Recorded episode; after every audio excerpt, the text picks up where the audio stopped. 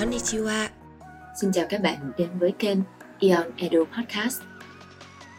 Thông qua chương trình, chúng mình mong rằng sẽ mang đến cho các bạn những thông tin bổ ích cũng như những giây thư giãn thoải mái.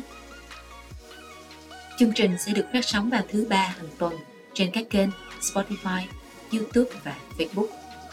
Các bạn nhớ đón nghe nhé. Hãy tưởng tượng bạn đang tận hưởng một ngày đẹp trời trên chiếc ghế đá đối diện một cái hồ nhỏ và tại chiếc hồ ấy bạn nhìn thấy một chú vịt đang bơi một cách rất bình thản.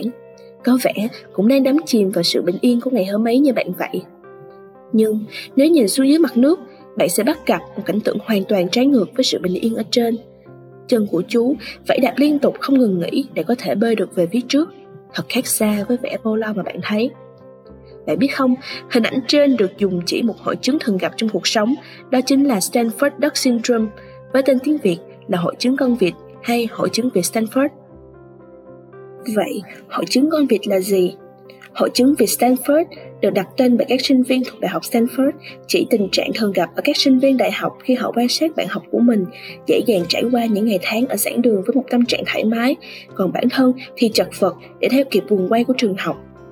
Không chỉ ở môi trường học đường, bản thân mỗi người cũng có thể đã trải qua cảm giác ấy một lúc nào đó trong cuộc sống.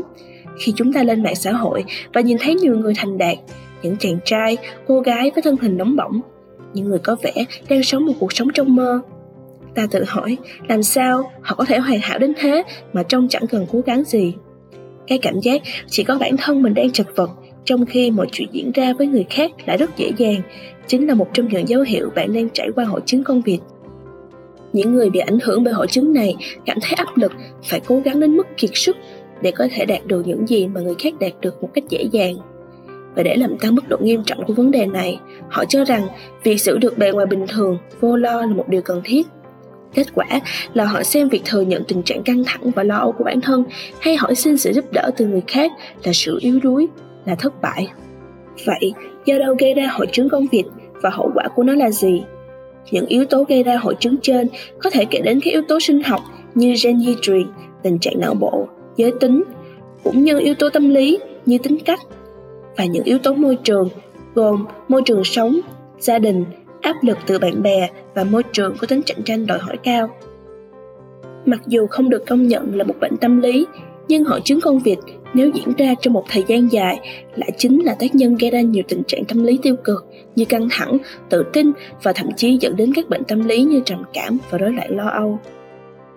Vậy, có cách nào để tránh hội chứng con vịt? Những lời khuyên như đừng đặt tiêu chuẩn cho bản thân quá cao hay hãy nghỉ ngơi và đừng quá tải bản thân, tuy hợp lý và nên được áp dụng, nhưng thực chất là dễ nói hơn là làm phải không nào? Hội chứng con vịt không thể chỉ qua một đêm là biến mất, nhưng ta vẫn có thể từng bước thoát khỏi nó. Và ta không thể làm được nếu lúc nào cũng trong tình trạng căng thẳng. Vì vậy, nên hạn chế những hành động mà bản thân không thích, bởi không chỉ chúng sẽ làm tiêu tốn năng lượng mà còn không mang lại được cảm giác hài lòng, thoải mái. Hãy nạp năng lượng bằng cách xen kẽ những việc ta cần làm và những hành động mà ta yêu thích nhé. Điều quan trọng hơn cả là chúng ta nên cho phép bản thân chật vật và hỏi xin sự giúp đỡ từ người khác đôi lúc, việc nhờ người khác giúp lại là một biểu hiện cho thấy bản thân mình đã mạnh mẽ đến thế nào đấy. Bên cạnh đó, ta cũng nên tạo ra những môi trường giúp mọi người cảm thấy an toàn để chia sẻ những khó khăn của bản thân và qua đó có thể cung cấp cho họ sự giúp đỡ phù hợp. Việt nam có câu tục ngữ, đừng trong mặt mà bắt hình dong. Những người có vẻ như đang sống một cuộc sống như trong mơ.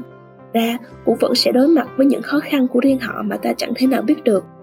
Nếu chỉ nhìn rồi so sánh những gì họ và ta cảm thấy được để có thể cảm thấy hài lòng với bản thân ta sẽ không bao giờ thật sự cảm thấy hạnh phúc cả vẫn nên nhìn ngó xung quanh để làm động lực tiến lên phía trước nhưng đừng quên tận hưởng quá trình trưởng thành của mình nhé